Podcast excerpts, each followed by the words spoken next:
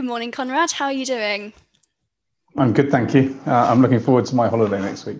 Yes, I bet. Well, we haven't spoken for a while, Conrad. Um, I was doing some research ahead of this interview, and I noticed on Twitter you described yourself as a reformed banker, now reforming banking. And I thought that would be a great place to start. So, walk us through that and specifically, where did you start? Yeah, well, I think the first point is when I started. So I was quite unusual, and I didn't get my first permanent job until I was about 27. And I know if I was German or something, that would be because I was doing endless PhDs or something worthy. But actually, because um, I was English and middle class, it meant I was traveling around the world. Um, so, uh, uh, so, so I had long hair, long hair, and an unimpressive beard for a few years. Um, I, I, then got my first permanent job around age 27, um, and I actually took a job in investment banking. So that was in the run up to the first dot com crash. Um, so this was the dot com crash, um, uh, where at the other end of that we had the likes of Amazon and eBay and PayPal. But believe you me, there were a lot of a lot of big companies going into it, and very few came out the other side. But I joined investment banking. I worked at UBS. Um, uh, and was doing a job, actually uh, an accounting job. I qualified as an accountant, which I hated. Um, uh, uh, I was um, wasn't great at it, uh, um, and and then I so, sort of probably the most important early career move was I moved across to Barclays Bank, where I moved to their corporate strategy team. Uh, and actually, funnily enough, I actually was working briefly with our current CEO of the bank I work at now. So, um, uh, but I worked in corporate strategy at Barclays, which was super interesting. You know, that was you know which countries do we go into next, which uh, which companies do we buy, that sort of thing. Um, and that was kind of a thing that really um, got me, uh, I think, uh, uh, my first sort of taste of what a really interesting, exciting job looks like. Uh, and then I was in Bar- uh, I was in banking for a few years after that, and then the global financial crisis hit, hence the uh, reformed banker, because banking and working in banking went from being a respectable profession to being very unrespectable, if that's the words, um, post the global financial crisis. Uh, and actually, it was around that time that I decided to move on from banking and actually go into and found my own fintech business. So, uh, hence the joke on Twitter. Um, so, I founded a business called uh, Funding Options, um, which is it's Europe's leading intermediary aggregator for SME lending. So, um, it's often confused with a peer-to-peer lender, which was a, a, very popular thing when I founded Funding Options. But actually, Funding Options is not a lender; it's an intermediary. Think, you know, money supermarket for business lending. So, I founded that business around 2012 and I scaled it up um, uh, through multiple funding rounds, etc. And I stood down as CEO about 18 months ago. Fantastic. I think many people will know you from your time at Funding Options, a business that you founded, as you say, back in 2012. It's now one of the fastest growing companies in, in Europe, which is fantastic. Putting your startup founder hat on for a moment, can you remember what the biggest challenges were in, let's say, the first five years of launching that business and what it was like disrupting the market? Yeah, so I think many founders these days probably um, founding a business is one of the first things they do in their career, and I think the biggest challenge for them is is knowing nothing. Yeah, mm. um, about how business works. I think I was probably different in that I'd spent a fairly successful career in large organizations, and actually the challenge I had was I kind of knew too much um, because um, the tools and skills that you learn in large companies, which I kind of would. Um, I, I would use the analogy of you're learning to steer a super tanker this thing with enormous momentum, enormous power, and making tweaks to its direction to incrementally improve the business, improve the uh, performance of the business. Well, actually, that's a fundamentally different challenge to starting a startup, mm-hmm. um, uh, which is extraordinarily hard to do. Um, I found out, and effectively, you kind of start with nothing. You know, a big bank, for example, has hundreds of years of history, it has presence around the country, tens of millions of clients, it has hundreds of years of brand recognition a startup has none of those things, um, uh, and you're kind of starting from nothing. My greatest challenge was that I was not agile enough. So, um, uh, um, you know, the the uh, lean startup approach, as they call it, of building a minimum viable product, get in front of customers really quickly. I didn't do that because that's not the world I've learned. Uh, and I think if I'd known what I know now, I probably would have, you know, I, I would have got gone three times as fast and spent three times as little money. Mm. Um, so I think the greatest challenge for me was actually unlearning what I'd learned in large organizations. That's really interesting. And recently, you've been invi- you've been involved, sorry, in, in advising companies such as Iwoca, TradeLedger, Coconut. The list goes on. What what would you say these companies have in common, And what do you see as the, the next big shiny thing in tech at the moment? Yeah, so I, I had a really happy year um, not doing huge amounts um, uh, after I stepped down from funding options. I think the first few months I was frankly recovering my sanity. Um, but uh, after that, um, uh, I began to um, speak to some of the founders that I'd kind of got to know along the way. Um, uh, and I've got to know some amazing founders, fintech founders along the way. You know, there's there's kind of a community of us um, uh, that were kind of of a similar generation. Um, so I'd say the defining characteristic for the three companies you mentioned is that I knew the founders uh, and become friendly with the founders. The reasons I kind of went to help them with various stuff differed, uh, but fundamentally they're all people I like and respect and businesses I have huge admiration for. Um, so, so just briefly in turn, I mean, Iwoca is undoubtedly the preeminent of data-driven SME lender in Europe. Mm-hmm. So there are businesses of similar success and scale, I think, in the US, but um, you know, Iwoca really stands out as having really pioneered using data to lend to SMEs.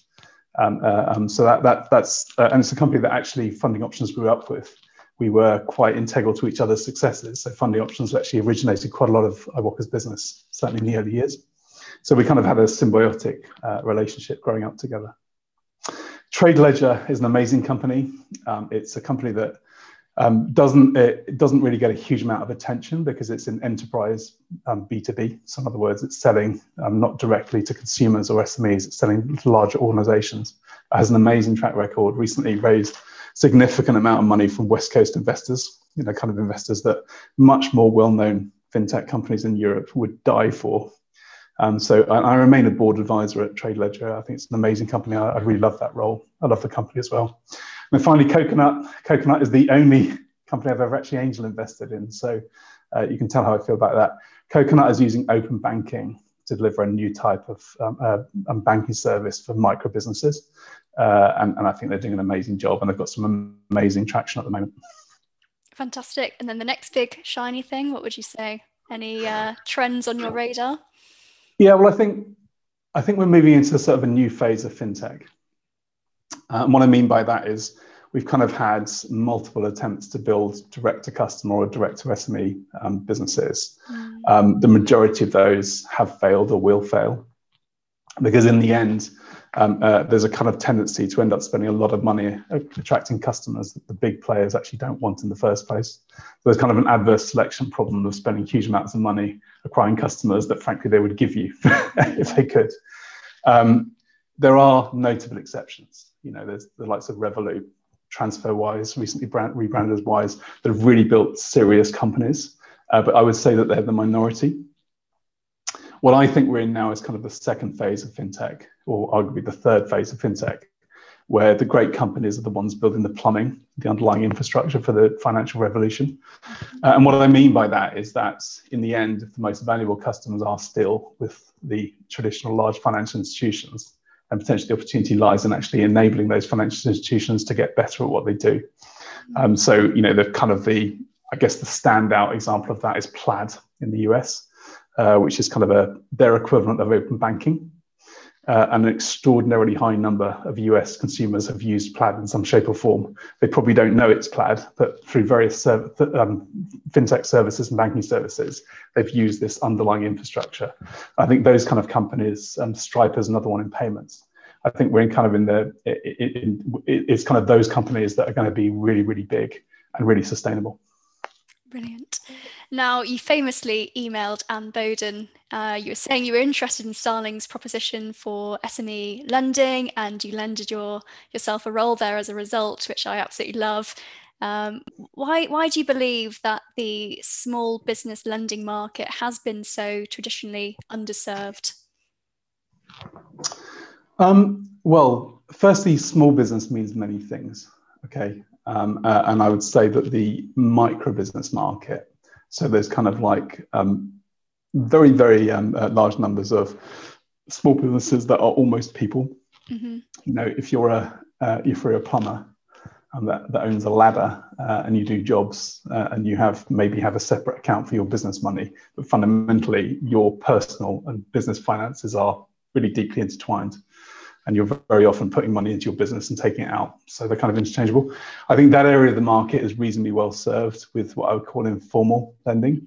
Mm-hmm. What I mean by that is people just use their personal credit cards. Yeah. Um, so if they applied for a business credit card, they would get a no, but they just use personal credit cards. So they've got a five grand limit. So I think that is not necessarily underserved. I think where the underserved area of the market is more established SMEs. Now, the reasons for that are, I think, fundamentally that the big incumbent banks, the big high street banks, of which we have four or five here in the UK, they find that it sits really awkwardly for them. So um, their core revenue generation is either consumers, the 30 million consumers in the UK, uh, or the small number of very large corporates, the Vodafones of this world.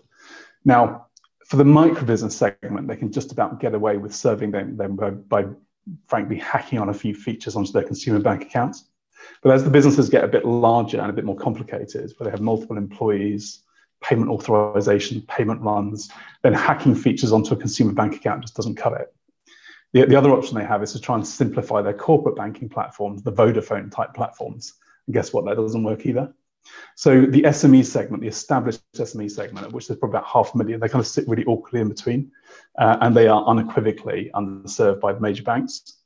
Um, and one interesting data point on this is that for some reason, when the last bank branch closes in a town, so think about it in these terms, town of 5,000 people, one bank shuts down a branch, the next bank, the final bank gives up on that town and walks away, shuts down the branch.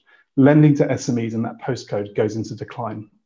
So, for some reason, although in reality the banks aren't making their lending decisions in branches anymore, you know, Captain Mainwaring is long gone, right? But for some reason, that physical presence seems to matter to SME lending and SME communities. So, um, uh, so we really are losing something in that established SME segment. So there's kind of SMEs at the backbone of the local economy and actually represent about a quarter of the UK economy are very underserved in lending by the by the major banks. I listened to one of your interviews, I think it was June last year. I found it really interesting because you described SME lending as an oligopoly, which I did have to Google, by the way, but I thought it was a great way of summarizing exactly what you just mentioned there. It's the, uh, the players dominating the market, but they don't necessarily want to be there, I think you mentioned. So tell us more yeah, about this, this is the funny thing. Right? So, so for those that don't didn't waste their life on an economics A level like me, so an oligopoly is when a small number of companies dominate the market. And generally speaking, an oligopoly is how large companies, a small number of large companies, dominate in the worst possible way. Um, I can't think of any other market where the oligopolists, uh, as they're called, don't want their oligopoly, but SME lending is probably one of them. Mm-hmm. So the major banks here in the UK, and this will also be true in Australia and Canada, this isn't just us. Um, they account for, depending on how you define it, somewhere between 80 and 90% of lending to SMEs. And they would rather that those SMEs are not quite so dependent on them. So generally, you know, economic theory would say that an oligopoly tries to protect its oligopoly uh, and keep competitors out. Well, guess what? I'm not sure this is one. I, I think this is the unique one where they're actually quite welcome some healthy competition. So that's what I meant by, you know, statistically, this is what econ- economists would think of as an oligopoly, which is a small number of dominant players. How do you think we change the tide on that? Is that even possible? Well, I think we were making amazing progress before COVID. Um, so before COVID, there was a real growth in alternative lenders in what are called challenger banks. And I don't necessarily mean the digital app banks. I mean, there's some challengers that would be less well known because they don't aim for consumers. So they don't really spend much money on us, people like us, trying to get to know them. Um, but COVID has really, um, I think, had a really quite fundamental impact uh, on the SME lending market.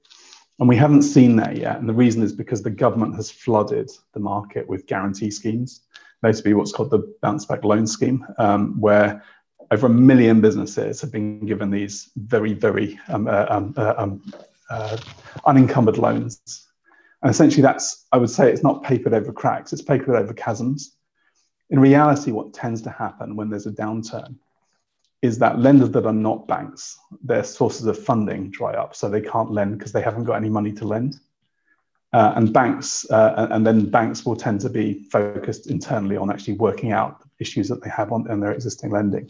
We haven't really seen that yet, but I think that's because of the literally unprecedented levels of government intervention. Um, and at some point, of course, that government intervention is going to die down. And I think we will be seeing, I, I really don't know what the landscape looks like on the other side. Uh, but I do worry about whether it will be as competitive and vibrant as it was pre-COVID. Mm.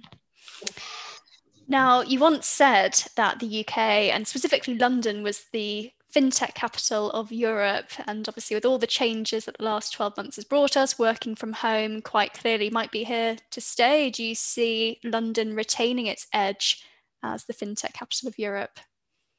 Yeah, I do. Uh, and actually, the more conventional way I used to get asked that was in the context of Brexit. Mm-hmm. Um, I think financial markets they they are very very scale based.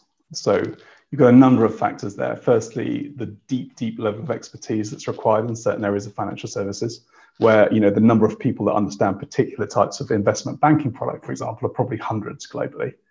So you you have a real concentration point there, which is that wherever the talent is, is where the business takes place, regardless of regulation or anything like that. And then you've also got the point of liquidity as well. And what that means is effectively when you're exchanging things, you want to go to a deep pool of people who buyers and sellers uh, to get the best pricing and to be able to actually get stuff out the door. Mm. A very good example there is the FX market, financial uh, um, financial currency exchange, where London absolutely dominates that market. And the reason is really simple: um, that you want to go to that deep pool of liquidity because um, uh, you want to be where everyone is buying and selling. So I think those two drivers will keep London's strengths as a financial centre. And I think London's strengths as a financial centre are the reason that we are so strong in fintech. So uh, I don't think that we, certainly in European terms, I don't think that's going to majorly change anytime soon. Uh, I would say though that I was, I went on a business trip to China um, a couple of years ago, uh, and I was just kind of staggered about how advanced their fintech industry is. And what I mean is that it's not about the conferences, the Money 2020 conferences, and they're getting up on stage and wearing cool t-shirts. Everybody is using fintech in China. Yeah. Um, so I, I, kind of wonder whether we've kind of talked ourselves into a bit of a bubble here in London, and thinking that you know we I do think we dominate in Europe, um, but whether that matters as much as I thought it used to matter, I'm less sure. Now, towards the end of last year, you were announced as one of the three senior hires joining Allica. Uh, and we can see your hoodie today, Conrad, so I can tell that you've joined. Um, tell us about Allica's proposition, what excites you about the potential there. Yeah, so Allica is a new bank and we're aimed at the established SME segment. So we're quite distinct from somebody like uh, Tide, who's focused on the micro business segment. We're focused on established SMEs. Uh, and really, what we're about is what I talked about earlier, which is this um, relentless retrenchment by the major banks from serving established SMEs. Um, and it's, it's really a under, under, underestimated segment, right? So, you know, our segment represents about a quarter of the UK economy. That's far, far bigger than the micro business segment. So although there's only half a million businesses in our segment, collectively they're much bigger than the 5 million micro businesses. So, so we're out there to really try and rebuild something that's been lost, which is relationship banking for SMEs. Because established SMEs do actually need, and indeed they say very clearly that they want a relationship bank. What that means is they can't do their banking needs on an app. They can't do everything remotely. They actually need experts that understand their business. So really, if you want to understand us, you know, if you go back 10 years, uh, a business with 25 employees probably would have had a really high quality relationship manager in their local bank branch with one of the big five banks. Now they probably actually have a, an anonymous call center. So you know now they go through the horrible pain that we all go through, which is being bounced from you know call center agent to call center agent trying to fix a problem. Well, what we're doing is bringing back that sort of expert relationship banking, um, uh, but without the branches, because we think with modern technology, you know, with iPads, maybe with e-scooters even, you know, we can actually go out and do banking on the move with our clients. Uh, and I've actually got the really exciting task of actually building out that relationship manager proposition. So Alec, we've had a, a really successful first year of trading um, focused on our other channel of brokers, uh, where we've been growing really quickly.